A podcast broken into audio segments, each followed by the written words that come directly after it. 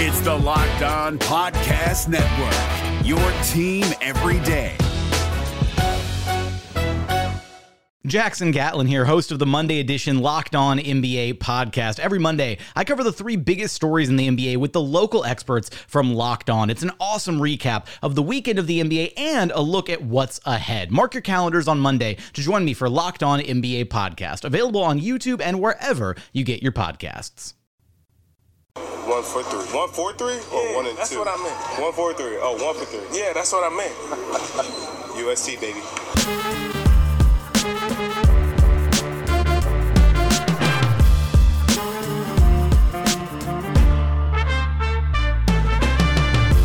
Hey, what's up? Welcome to episode number 691, I think, of Locked On Raptors for Saturday, March the 28th. I'm your host, Sean Woodley of Raptors.com for the month of March. You can find me on Twitter, as always, at Woodley Sean. Find the show at Locked On Raptors. You can find links to every single episode of the podcast. And, of course, please make sure you're checking out the Locked On Podcast Network. We have team focused shows covering all 30 NBA teams, all 32 NFL teams as the NFL draft comes up and they continue over in the NFL to exist as though nothing is happening in the outside world. So kudos to them. Uh, you've also got the Locked On MLB shows and NHL as well as the College Network. Uh, and all, all the hosts are doing a great job right now of putting out really creative stuff, lots of bracket content, all that good stuff that you love.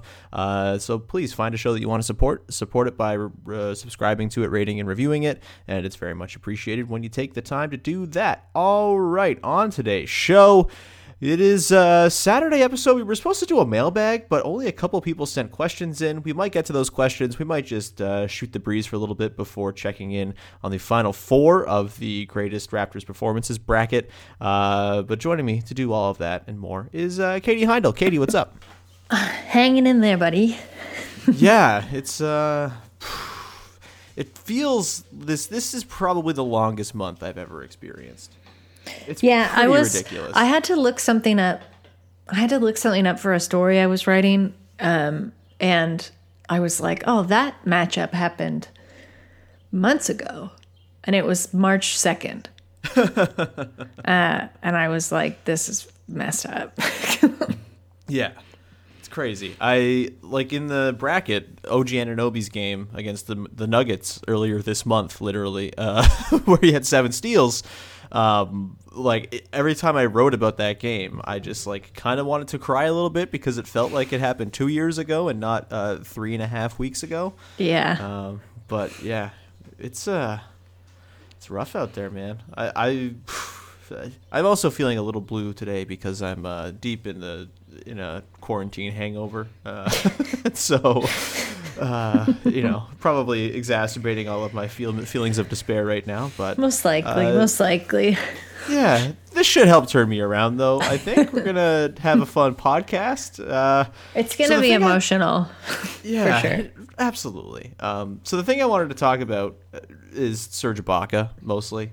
Uh, he continues to be uh, an absolute king. Is he? You're doing uh, NBA quarantine watch for Uproxx right now. Yes. Is Serge Ibaka the leader in the clubhouse as the MVP, looking to avenge his loss uh, of the MVP in the summer vacation watch last summer?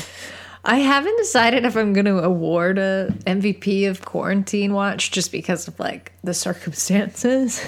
but um Serge is definitely up there, if only for like, because it's not so much Serge is like doing antics in quarantine like some players are um, to keep busy. Serge is like, he's really, he's like tapped into a kind of a brand new, I think he's like kind of tapped into the overarching anxiety and like, unsh- like feelings of kind of like, no one knows what's going to happen next and eh, like the stress of that that everyone is feeling but he's like really using his platform and kind of like i think such a a nice and like generous way to do that. Like he's engaging with first it was just him kind of like broadcasting out to the world it felt like but then he started to like engage with people more. He did that amazing thing with like public health toronto public health yesterday. So yeah like what serge is doing is more like i feel like he's trying to take care of people which is very meaningful and nice Yeah, it's. I mean, the the video he did yesterday, where he chatted with the Toronto public health officials and somehow wove in scarves as the thing that they built the entire segment around. Uh, it it does kind of tap into that, right? Where he's not just at home, uh, like withering away playing video games and Twitch streaming and stuff like that, and getting caught doing uh, unsavory things on the gram. He's just like it seems like he's trying to use his boredom and channel it into something positive. And I, I don't know. He's just so easy to like make content with now. I, he, he's just such a contentsman it's lovely. Uh, like I think at first they were like that, right? Like he set up that gym in his house and yeah. uh, and then he was doing kind of jokey things, but then as he gradually started to reach out like first to teammates um, and like check in with them, and then it's gone more broad now, and it's like public service work almost. Um, I think it's like you we sort of watch this natural transition almost of like what can happen to someone. Anyone is can is maybe going through the same thing, right? Whether you're in quarantine or you're just self isolating, you I've been talking about this just in the sense of like people I think are really craving community and craving interaction. And like we're all online and reading news and like getting bummed out by the news. And it can feel like such a barrage. But like it also is is fostering these like really intense I think new communities to start up. And I think in a way we've seen like Serge shift from isolation isolation of like himself and probably like used to being around guys like on the team right? To like then shift to team awareness of like what those guys are doing and how they're keeping up but then also like a more global thing. Like wait a second like i can be impactful uh in other ways right now and like i've got a captive audience everywhere. Yeah. So like i'm gonna do that which it's like i don't know i think it's extremely cool. Like i think it's kind of and i also think like not to i mean i'll give him credit but i, I you've seen it start with like lowry has started posting and sharing a lot more than like he ever has yeah so i think it's like it's a he's leading by this certain example Yeah, that's a that's a good point. It's it's been really nice. They're just like they're posting through it with wholesomeness, and it's uh, it's really really been lovely. Yeah, I- I'm I like just- crying every time I see Yeah. anything. And then I like, I mean, the first one was like Serge loading the dishwasher. And I was Yeah. like, why is this really hitting this way? just just feeding the content piggies uh, some of the nicest, uh, calmest slop there is. This is Jake from Locked On. Locked On has teamed up with State Farm to spotlight some of the greatest supporting players in NBA history. After beating the Heat led by LeBron James and Dwyane Wade in 2011, Dirk Nowitzki won an NBA title and proved himself to be one of the greatest basketball players of all time. But there was one player in the starting lineup for the last three games of the finals that helped support Dirk all the way to a championship, JJ Barea. Led by JJ and Jason Terry, the Mavs' second unit proved to be the strength throughout the playoffs, where they led the NBA in bench scoring. But for games 4, 5, and 6 in the NBA Finals, Mavs coach Rick Carlisle inserted Barea into the starting five to help the Mavs space the floor and put more playmaking around Dirk. JJ Barea had a knack for running the pick and roll with Dirk that helped the Mavs score more efficiently on their run to a title. Dirk Nowitzki couldn't score the way he did if he didn't have much needed support from someone like JJ Barea. Sometimes you and I need that kind of support too. Think of State Farm like a pivotal team player. When you need help protecting the things that matter most, remember the jingle and just say, like a good neighbor, State Farm is there. I just I, I'm the serge thing, man. I so yesterday I got kind of sad, um, thinking about the Raptors, and you know it's such a bummer that their season obviously got derailed, and you know every, there's a an element of a bummer to every season getting derailed because there's stories going on with all, all these teams, but this one it kind of hit me yesterday thinking because I got a couple questions for a mailbag or just like for future mailbags and stuff like that that were sent in that were about like the future and mm-hmm. the possibility that like Serge and Marcus Gasol and Fred VanVleet have like played their last games as Raptors. And mm-hmm. That made me like profoundly sad. I, I know uh, like that probably is like a strange thing to feel on a Friday while like so many things are going on in the world, but just to sit there and think like, damn, like we maybe have seen the last of these guys. It, uh, I don't know, it hit pretty hard. I'm growing less and less confident every day that there's going to be a season. I think like all of the all of like the business people are like, oh yeah, just a couple weeks we'll be fine, and then all of the smart science people are like, buddy, this is six months. What the hell are you talking about? And so uh, I'm sure it's somewhere probably in the middle, but I'm certainly leaning a little closer to sort of buying into what the scientists are saying, obviously, and that's making the the possibility of a season seem pretty unlikely to me. And it's just I don't know. How are you sort of reckoning with that and the potential that like these guys who were such beloved players, and you know Serge just continues to add to his legend. And I mean, Fred is too, like howling with his children and like posting videos of that. I mean, like it's just adding to how likable these guys are right now, and there's a potential that we never see it on the floor again. It's uh, it's kind of a sobering thing. I only get sad about it when I when I like think of it in the Raptors context because like otherwise and honestly I just I think they should cancel. I think they should call it. Like I think they really should Yeah. cancel the season because when you look at it with more and more people like the states as a whole, it's awful what's happening there and it's going to Yeah. get worse before it gets better. Like a lot worse, I think, and I don't think it's like alarmist to say that. I think it's very realistic and I think there's some realism that weirdly the NBA is leading on that like the president is not leading on. Um, but that's like another thing to talk about. But when you look at that like large scale and then you look at like something like the NBA, you have to figure there's going to be more players that test positive or family members of players that test positive. And so every time someone tests positive, it's like new you have to go into quarantine again, right? So you couldn't they couldn't bring the season back. It's got to be 2 weeks out from that time.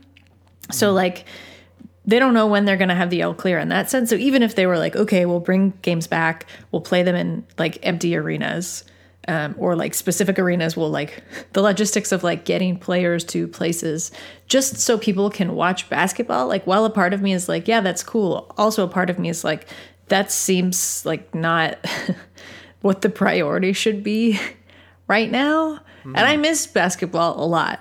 But like to shift it specifically to Raptors, when I think about I I'm sad because of the season they were having was like so notable and like so crazy and worthwhile and seemed like it in a lot of ways was going to eclipse last season for different reasons. Mm-hmm. And like what whatever was going to happen in the in the playoffs like would have happened or i don't know. But like that aside i mean like the season this season has been so incredible. So it sucks to have that kind of to have that season end this way um, and then to your point of like is this the last time we're going to see a lot of these guys? I really hope not. I, I hope i mean I, I get like the business sense and i get that like actually i don't know maybe they'll do something to contracts where it changes like the length of those contracts right? But then i guess they'd have to figure out that league wide what that looked like. Yeah. Um, but if you're looking at it traditionally as it is now, when like time on these contracts are up, I mean, I still think they'll bring Fred back, but a part of me is like, can't you just bring everybody back because they like didn't, they never got to play healthy together. Then there was a pandemic that ended the season. Um, so just like out of the good of your heart, Masai, like, can't you just uh like rewrite rewrite the season you know what i mean in the way that it should have happened but I, I guess i haven't projected that far ahead like as you have and let myself get sad about it Yeah. i hope it's like not the last we've seen of serge like and marc and fred like i really hope so i don't feel like it is but i also have no idea how the league is going to handle this Yeah, it's so uncertain. We don't know what like free agency is going to look like when it happens. We don't know again if there's a season or not, how that changes things like if they come back and play games and force it to happen, which I agree. I think it's getting to the point now in the states where like it's pretty undeniable that it's going to be uh, an absolute shit show down there, and it just it feels really irresponsible to try to get basketball back when it's just not the thing that matters. It's just not going to be. Um, and I think the NBA, as much as it's like an enormous financial hit, like I think if you're comparing them to like the like baseball or to the NHL, like they can probably afford to cancel their playoffs a little bit more, and I would hope that they would sort of lean on that and just say, okay, like this is the, the responsible thing to do. Let's be like the leader in the business again, because I'm I'm like fully like I guarantee you there's going to be hockey of some sort, just because the NHL can't afford to not have its playoffs because they actually rely on gate revenue, um, and so I, I'm I'm fearful that that's going to like it, it just feels like a surefire way to like introduce a second wave uh, to just be like, yeah, no, the sports are back now because we had one dip in cases or whatever. It just uh, and again, I'm not an epidemiologist, but it just feels very stupid um, and irresponsible to you know put that in the world that oh yeah we're gonna have hockey in August like that just feels like a bad idea but I, I just when it comes to like Serge Marc and Fred in particular it, it I'm also a little bit hopeful, like especially with Serge. I don't know how this will play in because obviously, like you know, there are ramifications for the future and the salary cap, whatever the salary cap is even going to look like, because uh, there's going to be like a huge loss of money probably this year, and that might change what the salary cap looks like, and that's not the thing that matters. But I'm just, I'm, I'm a little bit hopeful that they'll just like run it back for one more year because that's sort of the runway they have anyway. And I guess it kind of depends on whether or not like someone like Serge is okay taking a one year contract versus uh, getting the big ass contract he probably deserves. But uh, it's the way he's like performed in this, like, it's a weird way to describe it, but like the way he is like been such a staple for the fan base and stuff during what is a horrible time like I feel like that should like play into how much money he makes and like what contract he gets. It, he's just like there. There should be some sort of stipulation where you get paid extra because you're an amazing teammate and fan favorite and guy. Like I know that's not how teams yeah. think, but maybe they should. I don't know. We kind of touched on this though before when we talked about like this is different, but when you bring in like personal clout into like MVP candidacy and like voting of like NBA award voting, and I know contract awarding is different and it varies like franchise to franchise, but I would hesitate to just kind of like place that on people's personal values. Do you know what I mean? And not keep it more. I, I get that these are like extremely extenuating circumstances, totally. So maybe it does warrant it in this specific case, and that's like between the Raptors and and Serge and Serge's people to like decide. Um, but yeah, like he's been like aside from that, just like he's been such a valuable resource, I think, to the franchise in terms of like not just content and keeping people like keeping people aware of the team, but also now, like, I think introducing a totally different side of concern that, like, this team is like stepping up into in like a different role, and he's sort of like the ambassador of that. So there is like definitely a value there that that's like probably that's like probably never happened before. Like players have been like Toronto guys, like Amir Johnson, or like I guess I'm just like only Amir Johnson, but like players that, or like Jose Calderon, like guys that really like the city and like engage in it in different ways off the court. But this is like, this is a completely different thing, you know? Um, so yeah, I mean, I think, I mean, I hope they're looking at it and being like, this has been fantastic serge and like he seems so comfortable just like doing this. And more than that it's not that he's comfortable it seems like he wants to do more like whenever mm. he can and like potentially as much as he can so that's really cool but i mean yeah i hope it counts for just like maybe just like good pot like good practices right? To be like mm-hmm. we're not going to ditch this guy after he he's just like gone and done all this for us like in this really anxious and awful time Yeah, I would hope that the the intangible stuff comes into mind here a little bit with Serge. Uh, It's just, and maybe this is me like clinging too much onto a thing that uh, you know has recency, and you know obviously he's forever entwined with the championship team and everything like that. But like the way that Serge has, and like Eric Koreen wrote a great feature about this this week. The way Serge has become just like an indelible part of the Raptors and like someone that you couldn't really envision the team without at this point is like a real testament to him. It's a real testament to the Raptors for like finding a way to tap into what he's got going on. Um, I don't know, man. It's Serge rules. I'm just so happy every time I see Serge content pop up, and this is not something I would have thought two years ago. It's just such a remarkable turnaround. Uh, we can switch gears a little bit here. There's another uh, there's another Raptors development I wanted to talk about, uh, and this one has to do with uh, our friendship watch that we've had going on this season. You know, We've talked this year about how the team. uh, We're not really sure who's friends on the team. You know, it's a little bit. There's you know some separation age wise, and there's you know even some guys who are in certain age groups. Some will have kids, some don't. It's uh, we don't have like a yak and skills type of relationship. We don't have a Demar Kyle very clear best friendship on the team right now. Uh, there's a lot of like mentorship and chemistry and all that stuff, and you could argue that maybe like Serge and OG is something close to this, but I think the the, the friendship that we really need to be talking about now is Terence Davis and Dewan Hernandez, who uh, are apparently quarantining together and working out on a balcony. have they are they roommates then like I'm assuming they're roommates. yeah Yeah. Because they couldn't have just like decided to start. I mean, Yeah, I guess they like could have. They can do whatever Yeah. they want. Maybe they did. Um, but I wonder if they're roommates are like within the same complex, perhaps on the same floor. Yeah. This, this is just the shared uh, party space on the top floor they've moved into. Or they're just going to one another's apartments. Because I feel like if you're in quarantine, loose loose rules, uh, and you can get to someone else's, like if you live on the same floor as somebody in like a condo, Yeah. and you Yeah. can get there without touching anything or contacting anyone, then it, then that's okay, maybe.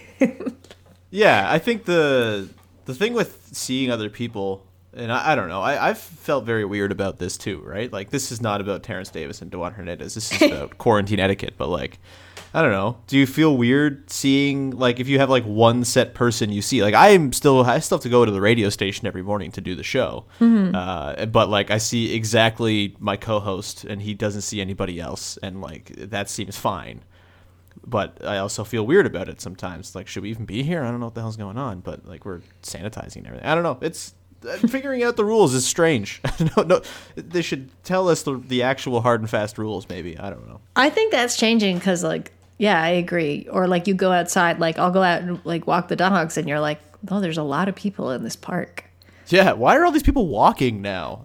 Yeah, Myself and I mean, like, included. yeah, and it's like I get it. Like I gotta be. I was like, I gotta be out here. This is like for practicality's sake. But then, then you start to feel weird, and you're like, why do I feel territorial about a public street? You're like, I, like I'm like, I walk this all the time. Where have you been? yeah, yeah. Um, I don't know. I've been I walking think, here since before the pandemic. yeah, I think they'll make it a little bit more clear. I actually saw signs uh, on a couple parks in my neighborhood this morning, not just on playgrounds, but just like on like anything that they could be posted on. Like park is closed, so I feel like a lot of the public spaces are closed. But then again, like you can't close a field or like you know a wooded area really. So I think it's still you gotta observe the like spacing. But then I'll, some people aren't doing that either. And also, I got offended the other day because I was walking on the street and a woman like there was it was like a double wide sidewalk and no one else was around. And I moved over and then she walked into the road like kind of overkill. And I wanted to be like really? But like whatever. Everybody is like doing what makes them comfortable I guess. Yeah, I don't like the uh, whole just feeling like everybody is patient zero around me, even Yes. though they're most likely not. I, I don't like that at all. I like to be a, a friendly person out and about, and uh, now I just feel like get me the hell out of here whenever I'm in a sort of si- situation where there are people within 30 feet of me. It's, Yeah. I don't know. Very strange stuff. Anyway, Terence Davis and Dewan Hernandez. Yes, yes, yes. Uh, They're friends. Uh, I'm glad for that. I think we knew this like a little bit, but I saw it more in like locker room uh, interactions, like before the season stopped. Um, just in like Dewan kept in- interrupting Terence Davis's like post games, yeah. or he at the time he like pretended to be. He's done this twice actually. Pretended to be a reporter. um, and asked him questions like when he was like, "Is this because we had such a good dinner last night as a team?" Was one. um, yeah, so like that kind of stuff was pretty cute uh, and, and endearing. But I guess I thought that was more just like how Dewan behaved to like everyone because I've seen him do it with Matt Thomas and maybe Pascal. Um, but now it turns out he's got he's he was focusing in on Terence Davis specifically because they're friends. Yeah, it's uh, it's really nice to see. I don't think there's any other Raptors who are hold up together, um, as I understand mean- it, at least. I kind of hope not. I, I'm my hope is that uh, Pascal and, and Yak somehow found a way to get an Airbnb together. oh. They're probably in touch for sure. They're probably FaceTiming every day. They're just trying all the different. Like, like, all right, we're gonna do house party today, Zoom tomorrow, uh, FaceTime uh, later today. I feel like we got to make it clear which ones are for which. I know people are using Zoom, but I think Zoom is for work. I got House yeah. Party, and I think House Party is good for your friends. yeah, yeah. That's my stance. Yeah, I, I agree. I still, I, I'm more of a, a FaceTime traditionalist, but uh, my, like last night we tried to do a call with like my brother and sister and my cousin and stuff, and my my sister and brother don't have iPhones, so that made the FaceTime difficult. And house party was kind of slow and glitchy, but that might just be the fact that I have horrible internet. So I don't know. But yeah, learning all the apps. I'm sure there are more we'll discover over the course of this. Uh, it's a it's a good time to be a video chat app. Um, Dewan and Terence Davis. Yeah, no, I, I'm I'm happy to see Dewan up and down, uh, like up and moving around. He's had some uh, horrible issues with his ankles this season, and so I'm hoping he's not overexerting himself. Have you seen the video of them on the balcony? I'm trying to figure out where the hell they are. No, I haven't actually. I only So saw the one, like the video game one, but I haven't seen balcony. Okay, it's one of the. I think that it might be on the Don River, but also it doesn't really look like the Don River. Um, it's like one of the most recent tweets on the Raptors account. If you wanted to go look it up. Here I Um, go. Here yeah. I go. Got to do this for research for the show. Yeah, yeah. It's. I mean, it might be like Etobicoke and like that area with all the condos, but it also doesn't look that much like Toronto to me. I don't know. Where is it? From yesterday? Uh, 23 hours ago. Oh, So yes, here we go. yesterday. Yeah. Grind, don't stop. This one? Yeah. Okay. Wow. Okay, so I think they have. Oh. Oh, you know where this is? This is in. Yeah, this is in like just before Mimico, I think. Yeah. Okay. Norm yeah. lives over there too. It's like there's that bike, that white bike suspension bridge that goes over this part of the. This Right. isn't the Don River. It's the oh, what's this river? the Humber River, right? Humber. Yeah, it's the Humber. Yeah. Okay. And Okay. I think what it looks like is that their balconies connect to each other. Oh, maybe, or is it just one big condo with one balcony? I'm gonna hope that it's that their balconies connect, and that's how they've been hanging out safely. Because I like the idea of one of them going to the other's place and like knocking on the balcony door. I am glad. It really warms my heart to see the two rookies this season, um, just like doing the thing that past rookies have done, like the Fred Pascal thing, and uh, I feel like Delon and somebody, Delon and Yak. Was that the same year, or it was Pascal and Yak? Whatever it is, guys who come in in the same year tend to, it seems, uh, coagulate together, and it's very nice. It's just part of the pipeline that the Raptors have established, I guess. Yeah, yeah, that's a nice. It's like pipeline is a little bit. I can't think of another like a fuzzier term, yeah, yeah. but it's it's efficient. I'm just saying it's part of their player development system. Is uh, They make efficient friendships. Yeah. Yeah, yeah. The NBA playoffs are right around the corner, and Locked On NBA is here daily to keep you caught up with all the late season drama. Every Monday, Jackson Gatlin rounds up the three biggest stories around the league, helping to break down the NBA playoffs. Mark your calendars to listen to Locked On NBA every Monday to be up to date.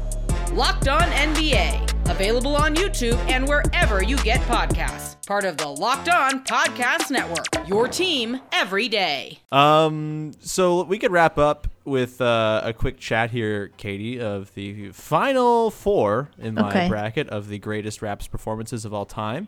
Uh, just just actually got tweeted out as we record from Raptor from the Raptors account.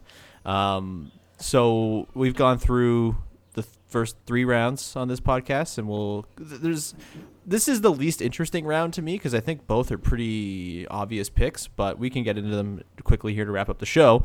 Um, Katie, the final four matchups in the uh, greatest Raptors regular season performances of all time tournament, the Gerspot, as people are calling it everywhere. Wow. Uh, yeah. Uh, uh, on one side of the bracket, the Wayne Embry region, we've got DeMar DeRozan's 52 point game, five boards, eight assists against the uh, Milwaukee Bucks on New Year's Day 2018. A game in which he set the franchise record for scoring, and it was wonderful. And it's the number one overall seed in the tournament, up against the number 10 seed in the Embry region, which has been a giant killer, which beat Terrence Ross, which makes me very mad. And I don't want it to win as a result. Kawhi Leonard's 38 points with three boards, five assists, three steals, and the game winning bounce around shot against the Blazers last March the 3rd, I believe. Uh, if you are voting on this, Katie, which way are you leaning? Yeah, I would like to be contrarian just to agitate you, but I can't be. like, I'm going to vote for DeMar. And I think it's interesting that the Kawhi thing is like I get it. It's it's cool, but I think it's just like it's more in people's memory recently because I remember that Demar game, and I remember specifically because New Year's Day games can be such a crapshoot because like guys are so hungover sometimes. Like I've seen New Year's Day games where like the ball guys are falling down all the time, the ball is bouncing off people's faces, like feet, which are also fun to watch, but in a different way. But I remember this game uh, and I remember like how exhilarating and cool it felt, and like to set the franchise record uh, on like a kind of like in that in that almost like symbolic way of like starting. I know it's like not the new season, but starting the new year like that felt really cool. So that's Yeah. where my vote is. Yeah, I think this one's pretty easy. Uh, Demar has already beaten the hell out of one of Kawhi's games in the tournament. Uh, this the same Demar game beat Kawhi's 45 point game, uh, with like 85% of the vote. So I'm pretty sure he's gonna win here. It's just really stupid to me that Kawhi's game made it past Terrence Ross. I know uh, Sean likes Terrence Ross. blah, blah, blah. It's stupid. But you It's made very dumb. you made this. I know I made it, but I, I also kind of painted myself into a corner because in the previous round, I exercised emergency powers in a matchup that I thought didn't make any sense, where Vince Carter's 51 point game lost to a Kawhi game, a different Kawhi game, and I made the executive decision to advance uh, Carter's game anyway because I thought it was a really stupid decision by the people. Um, and so I couldn't do that for a second round in a row and move Terrence Ross along, even though it's just as great an injustice that Terrence Ross lost. Um, he scored 51 points in a game, and it looked easy. And uh, Kawhi scored 30 plus points in most of the games he played. And this Portland game only stands out because uh, A, popularity and recency bias, and B, the fact that he hit a game winning shot that bounced around a little bit. But uh, it's very stupid that he lost, and I uh, don't agree with it. But so we'll move Demar on anyway. Uh, and I think that should be a pretty uh, easy vote. And then the next matchup is Kyle Lowry up against Kyle Lowry. Uh, two, two Lowry games. The first one, the 43 points he put up against the Cavaliers in 2016 with the game winning shot at the end of the game, the long two, step back to the left. The classic Lowry shot, and then the other game is the game from earlier this season against Dallas, where he had 32, 8, and 10 to lead the Raptors back from down 30 with 14 minutes left to beat the Mavericks.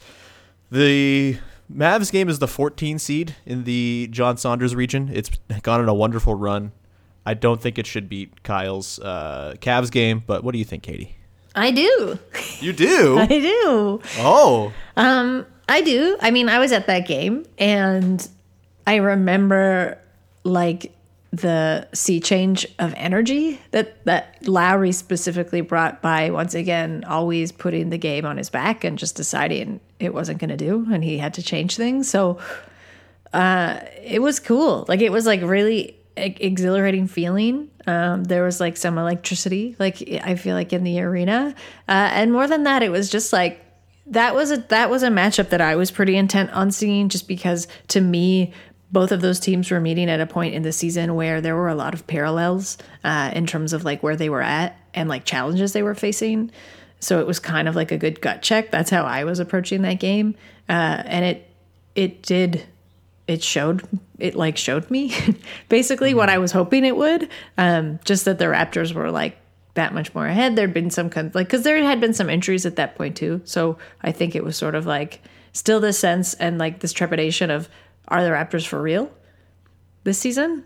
Um, and I guess maybe like out of uh, what we were talking about earlier, just feeling a bit nostalgic already for this season because we don't know what's going to happen.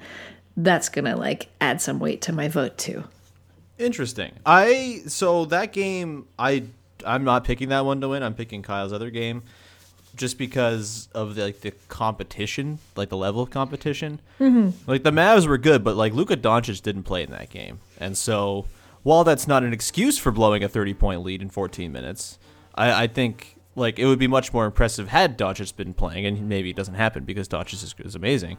Um, and the other one was against like the fully loaded Cavs that ended up winning the title that season, and that the Raptors would end up taking two games off of in the conference finals, and like that was the biggest game of the regular season that year, maybe the biggest regular season game ever for the Raptors at that time when they were in the race for the one seed.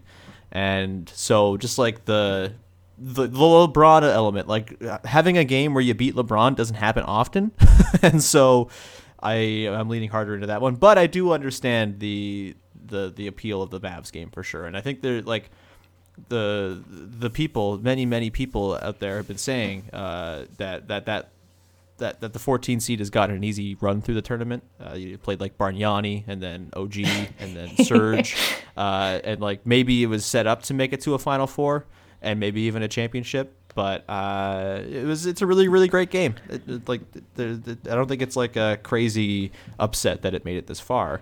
I just think it would be a crazy upset if it beat Kyle's 43 point game. But you know what? I also think there's something to be said for like let's let's put the past behind us. I suppose that's yeah, let's that's not true. get so hung up on like our on LeBron and like the insecurity he's wrought this franchise for like years and years and years, you know? Like that was an important game and a like cool game and a very good game at the time for what it was and the all the reasons that you said. But I would also say that the Raptors have like been better about beating the Cavs in the regular season, of course, than in the Yeah. postseason.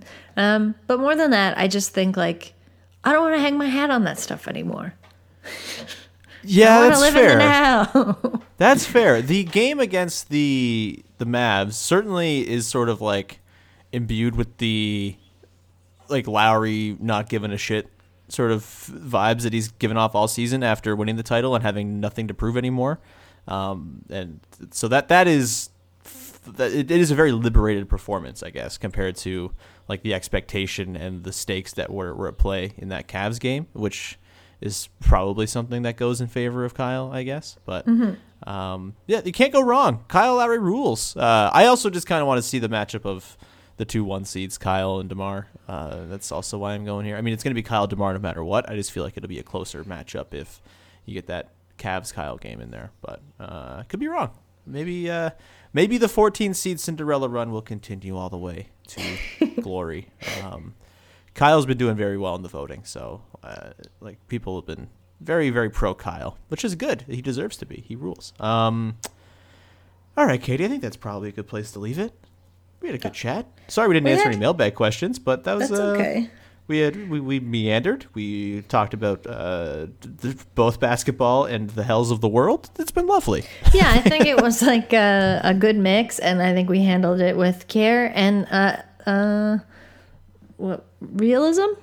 Yeah, But we didn't yeah. get too depressed. no. We, we It's all we can ask for around. these days. Yeah. Yeah. uh, all right, Katie. I am uh, going to go make a stack of 10,000 pancakes. Uh, Oh. And uh, would you have anything that you would like to plug?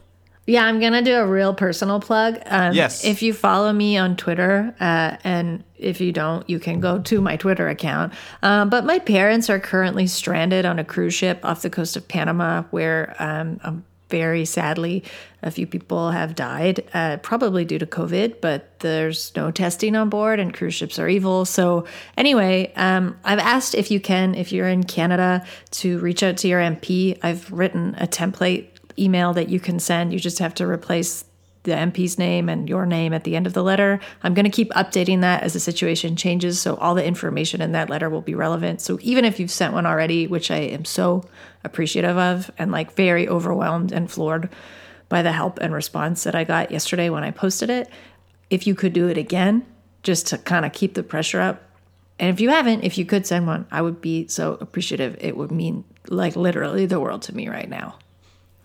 Yeah, uh, highly recommend. I can attest it takes uh, like three minutes to find your MP's email, send them the email, and plug it, plug your name and their name in. Uh, and it's obviously to th- th- like you're helping out Katie, you're helping out Katie's parents, you're helping out all the other people who are stuck on that ship right now. Yeah, Uh, there's like take your time. 247 Canadians on board, plus like crew and like people from all over the world. So Yeah, if yeah. you have sent it, you could also share it around your networks, and that would be even more incredible.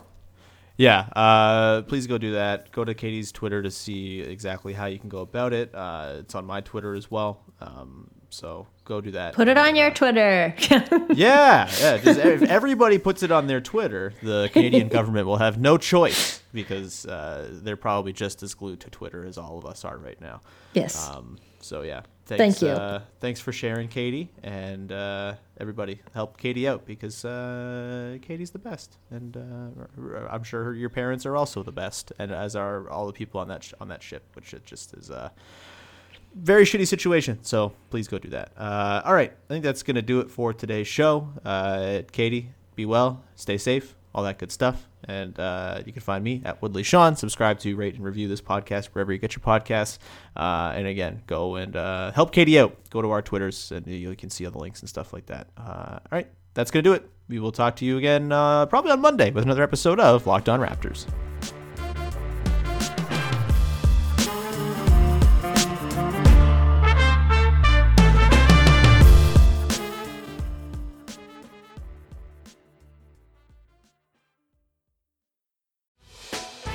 Hey, Prime members, you can listen to this Locked On podcast ad free on Amazon Music. Download the Amazon Music app today.